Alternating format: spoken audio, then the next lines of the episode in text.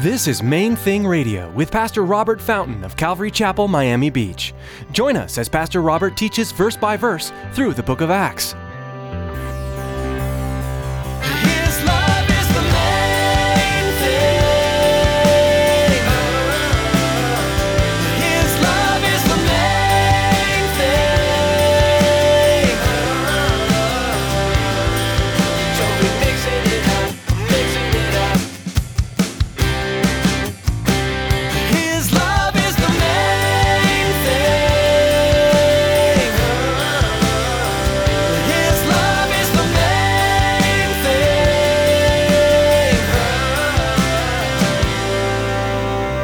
My mother in law asked me one time, I'll never forget it.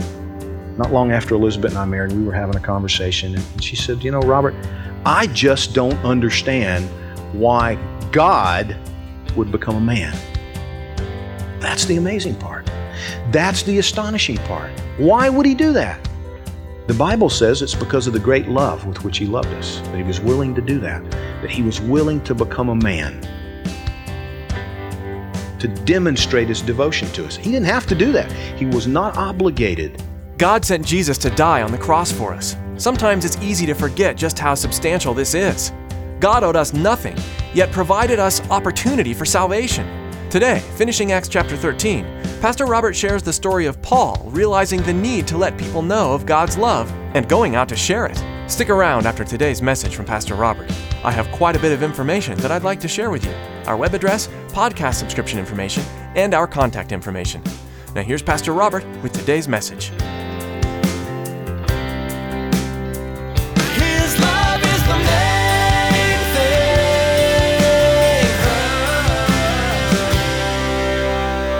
thing. If your life doesn't prove, doesn't demonstrate your faith in the Lord Jesus Christ and your commitment to Him as your Lord and Savior, then nobody cares what you have to say about Him.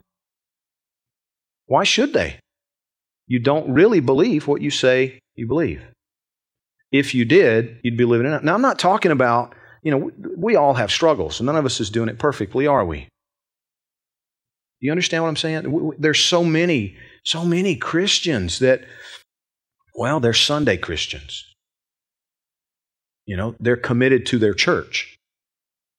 I had a police officer tell me one time, you know, as he's, you know, the, the, the mouth, the vulgarity, the bad language and everything. And, and one of the other cops was like, hey, man, you know,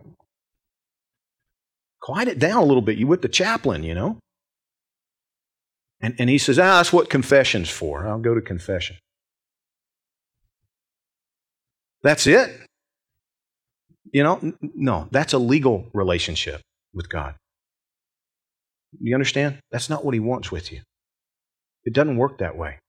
Actually, as Paul wrote to these same people later in, in, the, in the, the book of Galatians, he was writing a letter back to them years later, and, and, and he, addressed that very thing. He's like, You can't play games with God.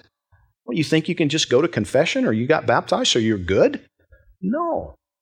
It's about your heart, it's about relationship. Are you His or not? If you're His, it'll be evident in your life. If you, James says that if you actually have a faith in the Lord Jesus Christ, it'll be evident in your life. It'll be evident in your choices. Your works will bear out the fact that you're a Christian. They don't make you a Christian, but they will bear out the reality that you are a Christian. We'll be able to see it evidenced in your life. Listen, Jesus said, You are the salt of the earth. And if the salt loses its flavor, how will it be seasoned?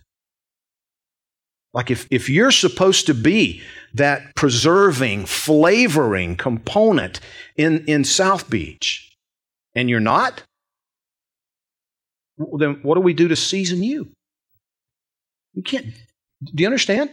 You're it. You are. You are the, the, the salt. You're the light for Miami Beach. And if you're not giving light, who will? If you're not bringing flavor, if you're not bringing preserving, you know, that preserving quality that salt brings life, if you're not bringing life, then, then who will? Who will? It's up to us. And it's not your words, it's your choices, it's your commitment, it's your lifestyle. It's how you live, coupled by what you say. Paul didn't go in there slamming them, bunch of heathen nutcases, prostituting your daughters and your mothers, and how dare you? That's wicked. Don't you understand? You don't see him doing that. But, Pastor, what about the thing with the sorcerer? Well, that's different.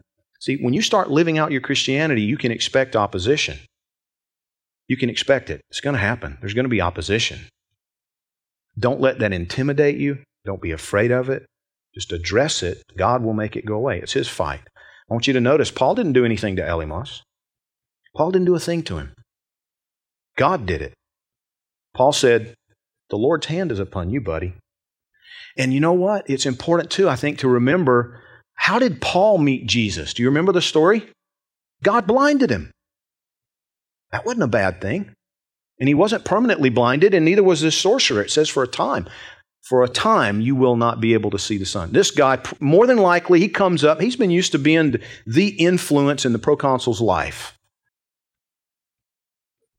There must have been some power. Paul refers to him as a son of the devil, a deceiver. He's trying to oppose him. He doesn't want them leading this proconsul to the Lord Jesus. And so he steps into it and tries to prevent them access and, and, and, you know prevent that from happening. And Paul just confronts him, calls him out. You son of the devil, you think you're going to interfere with this? Well, let me tell you, the Lord's hand's upon you. And all of a sudden, this guy who thinks he's going to prevent something, now he's like, ooh, can somebody help me out of here? Where's the door? And he's just trying to leave. It's not permanent but it's God dealing with opposition. Opposition is inevitable, but it's nothing to be afraid of because opposition is God's problem, and God will deal with it, just like He did here, one way or the other. I love the fact, you know, Peter said that as we go through life, we need to always be ready. 1 Peter 3:15. Always be ready to make a defense, to give an account for the hope that we have in the Lord Jesus, but we need to do it with gentleness and respect. Paul did that. Paul was, I'm sure, gentle and respectful with this proconsul. The opposition he dealt with, he wasn't afraid to say what needed to be said.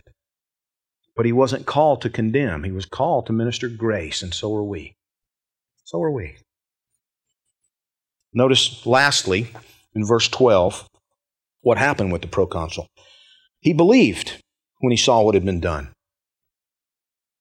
But what was it that amazed him? It was the gospel. The teaching of the Lord astonished him.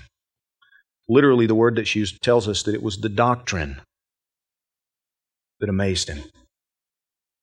We sing a song about it Amazing grace. How sweet the sound that saved a wretch like me.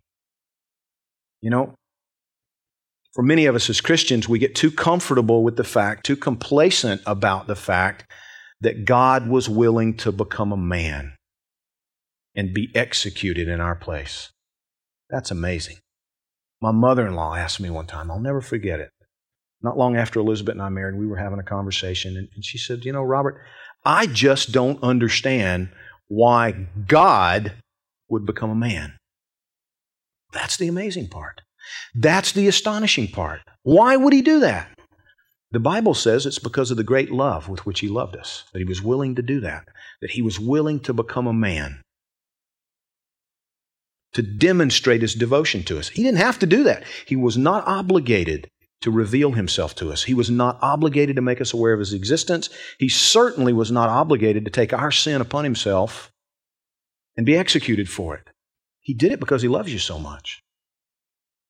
Now imagine this Roman proconsul hearing that message for the first time that Almighty God, the creator of heaven and earth, is so devoted to you, Sergius Paulus, that he became a man. And he was executed on a Roman cross in your place, just so that you could be reconciled to God and have a relationship with Him and be led by His Spirit through this life and into the next one. That's an amazing, amazing truth. It blew his mind. It should blow your mind. Over and over and over again, it should, it should blow your mind. Because it is an amazing thing that God was willing to do that, that He loves us that much. And see, kind of going back to our, our text here, Paul said, Man, it's the love of God that constrains me. I have to go and tell people about this. I have to go. I can't keep this to myself. It's just too amazing. It's too rich. There's spiritual wealth available to me in Christ Jesus that'll never be taken away. I, I can't live my life focused on this 70 years or whatever and, and things that are just going to burn and go away. And no, I'm going to give myself to building His kingdom. I'm going to trust Him to reward me and bless me. I'm going to I'm going to store up treasures in heaven. That's where my focus is going to be. As I said earlier, some of you guys need to get going. His love is the main thing. His love is the main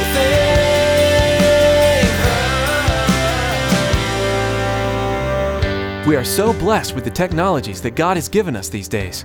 Being able to share Bible teaching through the radio is wonderful. A couple of other great resources are Facebook and Twitter. For most of us, these resources are part of our everyday lives.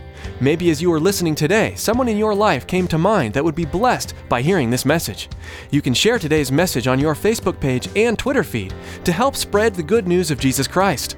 Friends, radio is an expensive endeavor, and we want to let you know how you can help partner with us to help Main Thing Radio continue to grow. Here's Tracy. We all know that it's vitally important to support the local church, the place we call home. But it's also very important to support missionaries. Have you ever considered that Main Thing Radio is missionary work? It is. We need your support to continue to share God's Word over the airwaves. Please prayerfully consider financially supporting Main Thing Radio. Log on to mainthingradio.com and click on the donate button. On behalf of Pastor Robert and the entire production team here at Main Thing Radio, we want to say thank you for tuning in and may God bless you. Be sure to join us again on this same station at this same time for another edition of Main Thing Radio.